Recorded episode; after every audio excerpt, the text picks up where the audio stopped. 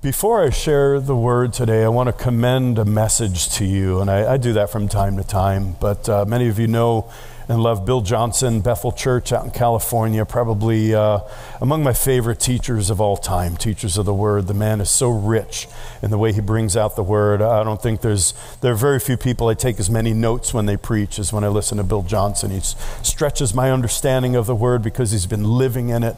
He loves the written Word and he loves the living Word so intensely. And um, so a couple of weeks ago, his wife Beni um, died of cancer. They're a church that has seen the miraculous. They, there are people that move to Redding, California to be a part of their church because there's such a grace for healing in that house that people literally move their entire lives there to hope that God will, will heal them. And they've seen all of that. And, and here his wife, who's not that old, died of cancer, who's their lead intercessor and really amazing ministry of her own. And, um, you know, th- there are things that could be said about grief and mourning. There are things that could be said about the, the unknowns, the confusion, you know, why God or why not God, all the questions that come up in moments of grief and agony like that. But this man got up to the pulpit of his church and preached one for the ages the Sunday after his wife died. And I exhort you to listen to it and keep it somewhere that you could pull it out when you need it the most. Because there's an authority that comes when you've walked through the valley of the shadow of death with the Lord, with the Good Shepherd. On the other side of it, you have some things to share with people who got stuck in that valley. We've been talking about that last couple of weeks. There are some, some things you have from a place of authority because you've been there with Jesus. And this is one of those messages. So I urge you, it's called. Um, uh, breaking the bread of my soul, which I don't think he called it that. One of the sound guys named it. He just came that Sunday. He, he preached one message, and I'm telling you, it, it's, it's made my top five that I will pull out every time I need to be reminded. And here's the, the, the, the line of it. I mean, there's so many. I mean, he's like listening to the book of Proverbs sometimes. But an incident like this, he said, I've seen too much of the goodness of God to doubt his faithfulness. I've experienced too much of how good he is and how loving he is and how generous of spirit he is to doubt him now, even though I just lost the love of my life. So, um, almost, I mean, I could just hit play and forget what I have to share today, um, but I'll, I'll still share some things with you because we do we, we have several of us here at hillside and several that follow us online that have been walking through some real difficult circumstances and and the word that just keeps welling up on the inside of me. And I don't, I, will preach short today. I'll make it a, a two part today because this is worth soaking into. That I believe the Lord wants to use every bit of it, that there's not an experience that we have in God that's wasted. Whether it was a joyful, exuberant, God came through, answered my prayer exceedingly abundantly more than I even asked or imagined, whether it's those testimonies or whether it's when everything fell apart, I was pressed, but I wasn't crushed. I was persecuted I was not abandoned. I was perplexed, but I wasn't in despair. I was crushed down and I wasn't destroyed. That somehow God's able to make all of those things and bring them all together and make something absolutely glorious, not just for us.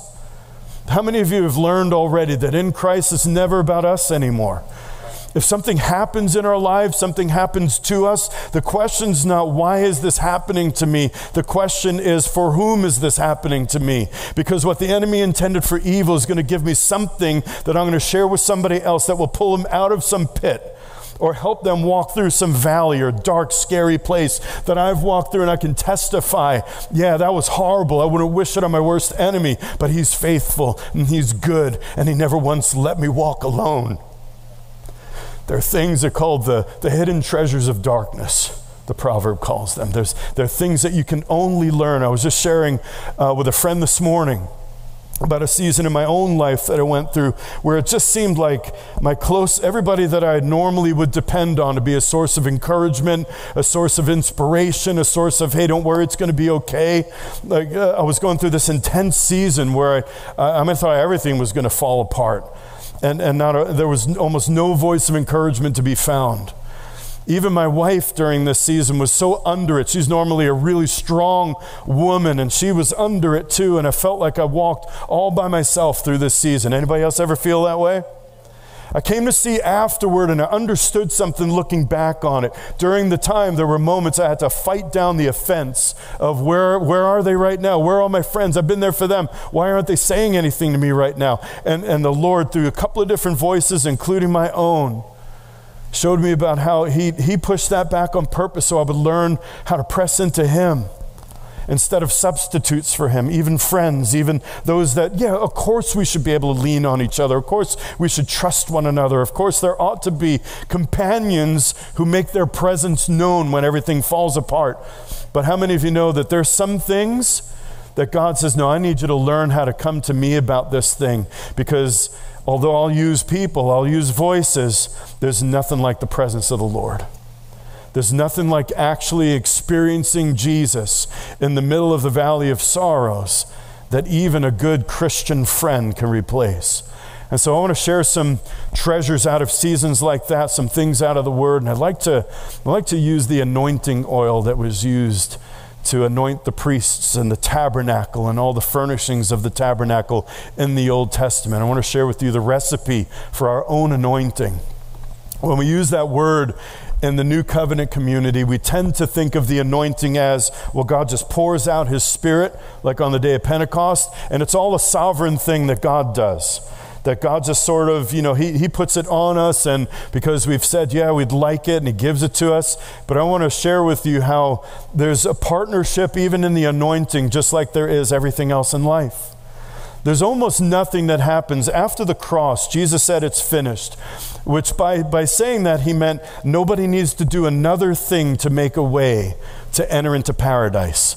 That all of the, the, the fight against death, the fight against the forces of darkness, all of the actual things that none of us in our own strength ever could have overcome, it's finished. Our own willpower to overcome sin, all of those things. That's when Jesus said, It is finished that's what he meant. On the cross, there's nothing we can add to it. There's nothing we could do that'll make him love us more. There's nothing we can do that'll ever make him love us less. Nothing that we could do will ever change that. But when it comes to life after that day that we said, Yes, you're my Lord. Yes, you are my master. Yes, you are my king. Yes, you are the great lover of my soul, and my life is yours. My future is yours. Everything about me belongs to you from this day forward and for the rest of my life. Everything after that comes by virtue of our partnership with Him. I, I don't know, I, I, I can't share the chapter and verse on it, but there's a difference between getting saved and getting good and saved. I heard a preacher use the expression before, and I thought that, that works. Because saved means, hey, I got my ticket for the bus. I'm in, I got eternal life. I'm like the thief on the cross. I got paradise waiting for me on the other side. And, and how many of you know we can live the rest of our lives with that? I got two tickets to paradise. Sorry, that song. I should not have said that, but it's in my head right now. I got my ticket to paradise, and that's all I got. I'm not packing my bags and leaving tonight. I got it and we can live the rest of our days that way. How many of you know that that is the road to a lukewarm, dead church that has absolutely zero impact? On the world. And we shouldn't wonder why it feels like all hell keeps breaking loose if we adopt that mindset. But then there's another way that's called good and saved, where it says, okay, I'm in the kingdom. Now, how do we partner to expand the kingdom all around me? Into the lives of those that you place in front of me, into the community in which I live, into the place in which I work, into the family in which I dwell. How do I take what's in me now, this new life? How do we partner together from the day that we begin our walk with the Lord until the day He calls us home or returns Himself as a partnership? And uh, that includes our anointing, which simply means the, the grace of God on the inside. The anointing, you know, it's, it's one of those words you can almost tell what circle of church you're from by how free you are to use that word. Can I meddle a little bit? Is that right? You know, if you're around, I, I, got friends in every denomination, okay, include Catholic, Episcopalian, Lutheran. I got friends, and I do believe friends. I mean, like, I love them. Like, don't speak ill of them in front of me. I love them. We just disagree on a few things about the Bible. And you could tell um, if you use the word anointing freely, you tend to be more toward the Pentecostal, Pentecostal charismatic end of it, maybe an, an evangelical that's toward that end of it. But, you know, if you're Southern Baptist, you don't usually use the word anointing. I'm sorry. Maybe you just needed to come out of some of that like I did. To, to, it's one of those words that's just taken on meanings and taken on implications that I believe are just inaccurate. Christ in us is the hope of glory, right? Christ in us. The word Christ literally means the anointed one. What we have on the inside of us is the anointing. We each carry the anointed one, and therefore we carry an anointing. Just like Christ in us needs to be cultivated, just like discipleship, we call it, fruits of the Spirit come from this, just like we co labor with Christ in the building up of our lives so that we better reflect being made in the image and the likeness of God. You know, there's a distinction, right? We're all in the image of God. Saint and sinner alike, we're made in the image of God, but we're just not all like Him. Being remade into the likeness of God means our behavior starts catching up with what Christ did on the inside, and that's what we call discipleship or growing up in the faith. And so we have these things, but the anointing on the inside of us simply means that we have whatever Jesus would do if he were walking in the flesh and the earth, he's now commissioned us to do. He's commissioned us to be that. How do we grow in that anointing? By walking with him. There are some things that come about because God just says, in the moment, I need somebody to touch this life right here. And a newborn babe, the day after they're born again, is able to do anything that Jesus did fact, Jesus told his apostles, You'll do even greater things than the things I did because I'm going to the Father. And then he said, When I go to the Father, I'm going to give you the Holy Spirit. And that's going to be even better than having me in the flesh. One of the most amazing promises in all of that um, thing that Jesus said to his apostles in the Last Supper, John 13 through 17, was that it's better for you that I go away. Because if I go away, if I go to the Father, then I'm going to give you the Holy Spirit. That's powerful. So, this anointing, we have it we all got it the day we were born again. God can use any one of us at any time to minister in any way that Jesus could. But there is something that happens when we walk closely with Him, when we grow in His Word, when we grow in our intimacy with Him, when we co labor with Christ, keep Him with us through all the seasons of life that increases the anointing on the inside of us. There's a maturity to the anointing, and then there's a newborn babe kind of anointing. And I want to share with you what the recipe is today, next week, maybe the week after. We'll see however long it takes. The recipe for how God weaves life together in such a way that not a single thing that happens in our lives is wasted. All of it increases our anointing and all of the fruits of the season we've just been through. I believe this is uh, timing wise, I believe this is something of a word for many of us. There are things that many of us have been through in this last season. I mean, heck, the whole world's been through it. Our nation's been through it. All of the things that the enemy intended for evil during that season, God's going to now use in this season to increase the manifestation of the anointed one. Our ministry of salvation, our ministry of healing, our ministry of just making the world plain old a better place to live. Your kingdom come, your will be done on earth as it is in heaven. I believe we're stepping into some of the best days the church has ever experienced. And if you've studied any church history, you know that's saying something. So let me just read for you the. Um, I want to. I'll just kind of introduce it today, and then and then we'll go because I'm getting hot and I can see your foreheads glistening, and I, I, am sensitive to that. And I, I don't believe my voice is the most important one. God's already ministered pretty powerfully here today, so that might be all that we needed to be here for, and that's fine.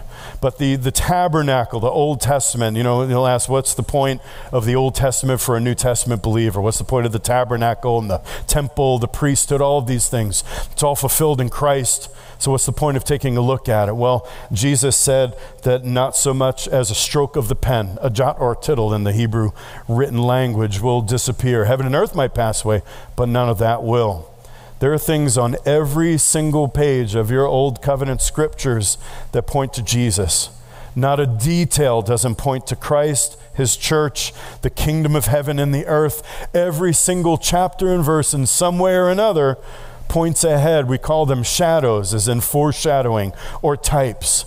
They're patterns. They're things that we learn in the Old Testament that pertain to life in the New Testament. They just didn't understand it because they didn't have Holy Spirit in them. So the temple or the tabernacle, as it was given to Moses, is the dwelling place. He said, I'm going to cause my presence to dwell in the midst of my people. So when we use the word tabernacle, the word simply means a tent or a dwelling place. It just means that's where God lives.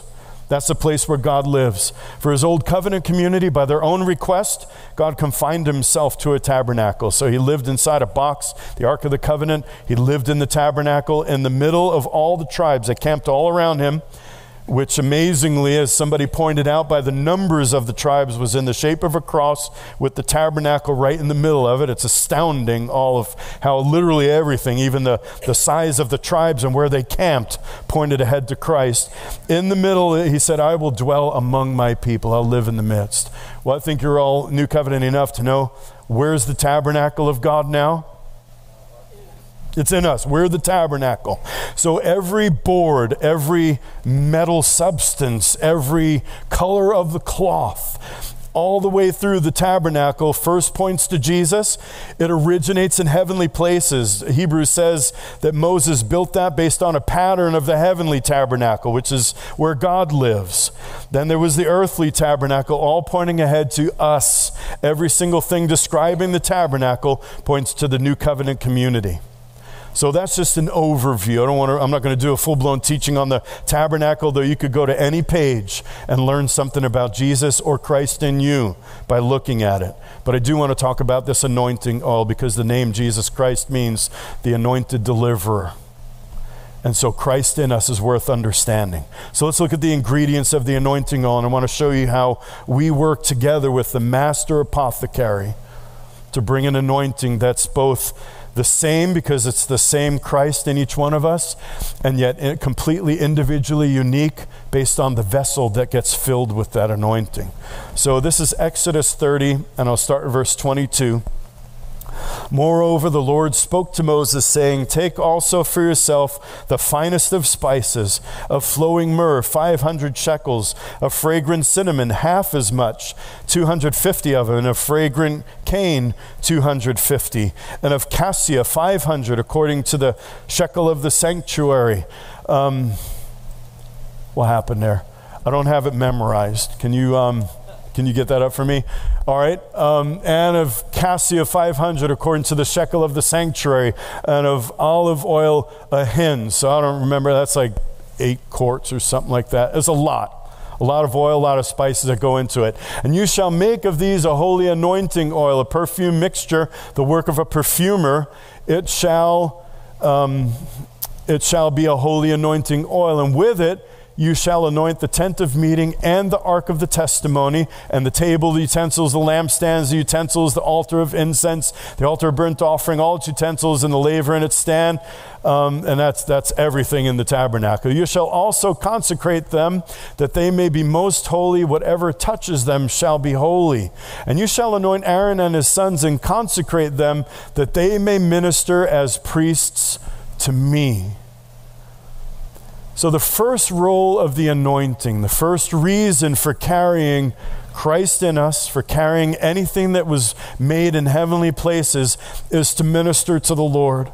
The first and most important ministry that we have is our ministry to the Lord. In fact, we could stop right there and just say that until we've learned how to cultivate our intimacy in the secret place, where the only reason why we're worshiping is because we want to bless the Lord because we know that that kind of interaction pleases Him, ministers to Him. Yeah, how many of you know there's a lot of different reasons why people are a part of a church? All right, number one, two, three answers are usually I like the worship, I like the preaching, I like the ministries they offer my family.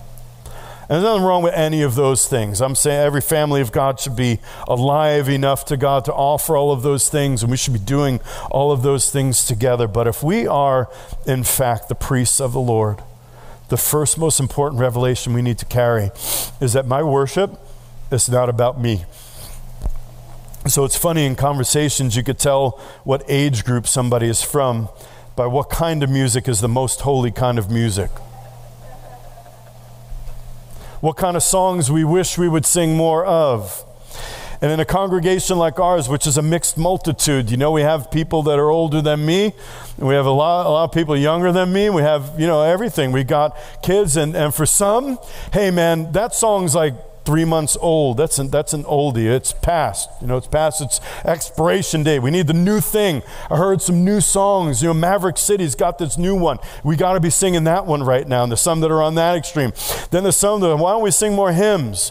Which, by the way, I agree with. Hymns, well, we got to be singing more hymns. They're classics, they're old songs. We got to be singing that. Then you could tell in the lifetime of a saint what songs were really popular the season that they either got born again or came into the fullness of the Spirit. Because those are the best songs for worship, you know. And it's, these are fun conversations and why worship pastors need all the prayer we got to offer because they hear all this. All the requests, like, you know, request hour. I want to propose that all of those are equally religious and all of those can lead to, to complete deadness. If we think that the purpose of worship is to please ourselves and the purpose of gathering together with Jesus is that He'll minister to us, then we're missing out on so much more that heaven has for us. We're missing out on so much that the Lord wants to give us and wants to give a world around us. Our first ministry is our ministry to the Lord. I remember we were in a prayer meeting one time at Christ Community Church. It was a season of fasting and prayer, and I was praying, and uh, I was starting to nod off while I was praying. Anybody ever do that? Come on, don't, don't tell me, all of you who took like the 3 a.m. shift, 2 a.m. shift, don't tell me that wasn't happening in there. I remember thinking, wow, I'm with Jesus right now and I'm bored. Something wrong with that. And then I had another thought that came after that one that said, Jesus, are you bored too? Am I boring you right now with my yawns? Is my, has my prayer life, has my devotion to you become boring? Because if so, man, I, I don't want to be locked into a, a boring relationship with God any more than we'd want to be locked into a boring marriage. A boring friendship. How often, how long do you stay with a friendship when it becomes boring? When there's no life in it. And, and I began to realize, oh my goodness, when was the last time I thought, Jesus, what, what would you like right now? What is it that you're seeking after right now? I'm always coming to you with my requests, and it's not like God gets tired of them. It's not like He runs out of grace, not like He runs out of stuff to answer those prayers. But, but what if our prayer life began to change? What if our life of worship began to change and turn around to, Lord, what would move your heart right now? What would make your day right now? What would make you glad that I came to visit with you today? Now we're beginning to get the full revelation of what it means to be a priest. Because the purpose of a priest, and we are all, right? We're a royal priesthood. All of us are priests. There's no intermediary between a Christian and God. That's the entire point of the new covenant. No more go betweens. Straight access through the veil that was torn right to the mercy seat for everybody. Everybody's a priest now. Everybody in the pool. That's the new covenant. We're all in. So, what if we began to live and minister as those who have direct access? What would it be if, for instance, all of us came and joined together on a Sunday morning, which I know many of us do, not with the thought, I wonder what I'm going to get out of service today, but with the thought, I wonder how I can contribute to make God glad that we showed up at his house today? to make daddy glad that, the family got together this morning? What can I bring? You all do, um, when your family comes together, do you do like we call them potluck meals. That phrase is forbidden in my house. We don't do luck when it comes to food. I'm not, I'm not in the mood for luck. I want to know. I have a friend that will not eat. We call them covered dishes here, which is just as sus. I mean, why, why you got to cover it? Keep it warm. All right, we'll go with that. But, you know, shared meal where everybody brings a portion to the meal. You know, when your kids grow and they learn how to cook on their own, it's kind of fun to when they show up. And, you know, I got a son who's a cook at Olive Garden now. I love it when he brings food. Boy knows how to cook now. I'm like, where were you when you lived in the house with these skills? But anyway, that's not. But now, you know, and, and we bring things, and how much more pleasant it is for the Father in heaven when all of his children gather together saying, Hey, I got something to bring right now. I've come to bring my own offering. I mean, it was a law in the Old Testament that you were not allowed to appear before the Lord empty handed. Now, I know a lot of people will use that as an arm twisting way of getting more giving in the offerings, but we're not talking about money alone. We're talking about our lives. When we gather with the Lord as priests to minister to the Lord, what are we bringing? Maybe it's a word to encourage somebody who's in the gathering. Maybe it's a skill that we have to offer. Maybe it's, hey, I could sit with a baby at a table, and, and man, I, that whole thing of ministering to babies is new to me, but I'll try it. I can see myself getting eye to eye with a baby. They're adorable. I love babies. I like holding babies, I like being around babies. I, I, I now, after raising six kids, I'm glad to hand them back when, when the day is done, you know, for the overnight shift, but, you know, they're adorable. Maybe I have a skill to offer where I can do that. Maybe that's what I'm bringing as my portion to it. Maybe I'm just so friendly that when people walk through that door, if I'm the first one they see, they're going to think, man, this is the friendliest gathering of people I've ever been to in my life. Maybe it's, man, when they begin to sing, it feels like heaven invades the room. It feels like these people really know the Lord and they actually love being together with Jesus. And so you're ministering to the Lord, maybe even with the worship team on the platform. You get my point? There's a variety of ways, but I'm talking about a mindset. I'm talking about adopting the mindset of a priest, which doesn't say, Lord, I've come to get something from you, but Lord, I've come to make an offering out of my life. Out of the abundance of what you've given me, I'm now offering something back to you. So we're anointed because we have Christ, the anointed one, in us, and that makes our anointing an internal one. That means that our anointing it's not like the priests of old where they had to pour the anointing on top of them. And even the law of Moses said it shouldn't be poured on flesh, it's only going to be poured on the robes. How many of you are clothed with Christ today? Only like two or three of you. Do you need me to back up? What? Clothed with Christ today. You're clothed with the anointed garments, uh, garment Christ. But we have something better than what the priests of old has, and I'm going to leave it here because the priests of old had anointing poured on them. And when you see all those spices in that that I just read to you, imagine a horn of oil being poured, I mean, a ram's horn of oil being poured out on that priest, soaking into the garments.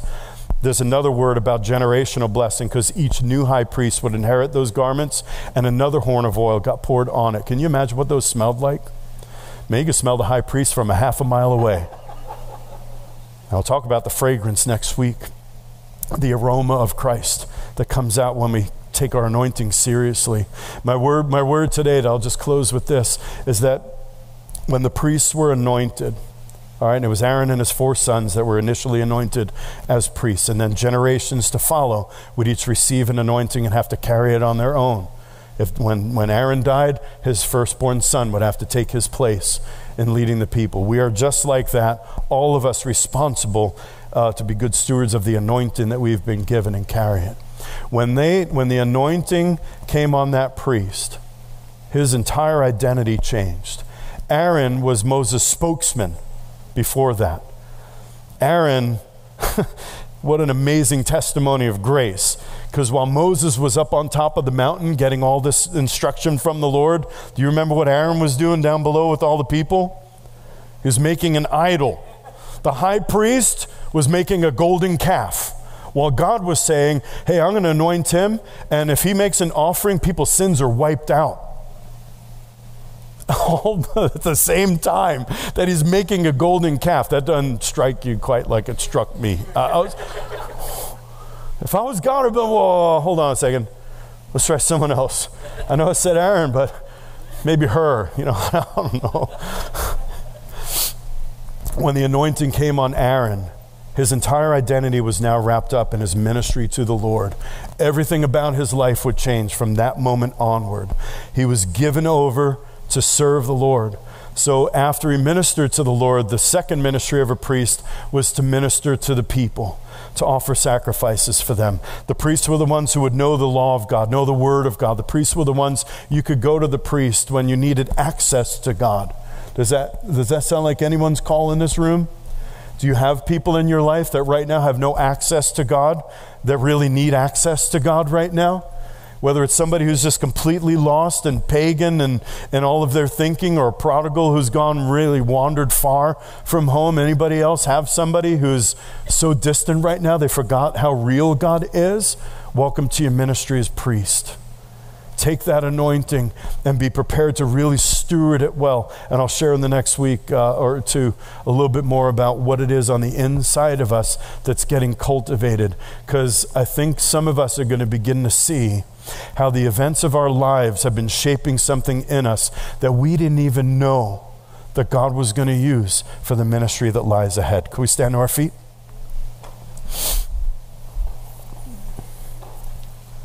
If you don't mind, would you put your hands over your, your heart or your head, whatever you're comfortable with? Because when an anointing was given, it was poured out over the head of the high priest, and it went down his hair and his beard and all the way down to the hem of his garments. And we're asking you, Jesus, to anoint us fresh, but just as importantly, to remind us of the anointing of Christ who dwells on the inside of us. Lord, I pray that you'd awaken us to the reality of the fact that we already carry the anointing inside of us. If it was powerful enough for one high priest to make a sacrifice that would forgive the sins of a nation, how much more Christ in us, the hope of glory, is powerful to minister salvation and healing and deliverance to those that are around us. I pray that you'd awaken us to the importance of who we are and our ministry as priests. That you'd put us in remembrance when we're interacting with those around us who do not have access to the throne of grace like we do. That we'd awaken them to the reality of what this anointed one on the inside longs to do on the inside of them, too. Awaken us to our ministry. I pray we'd never be those who just go around forgetting the fact that we have an anointing from the Holy One. Amen.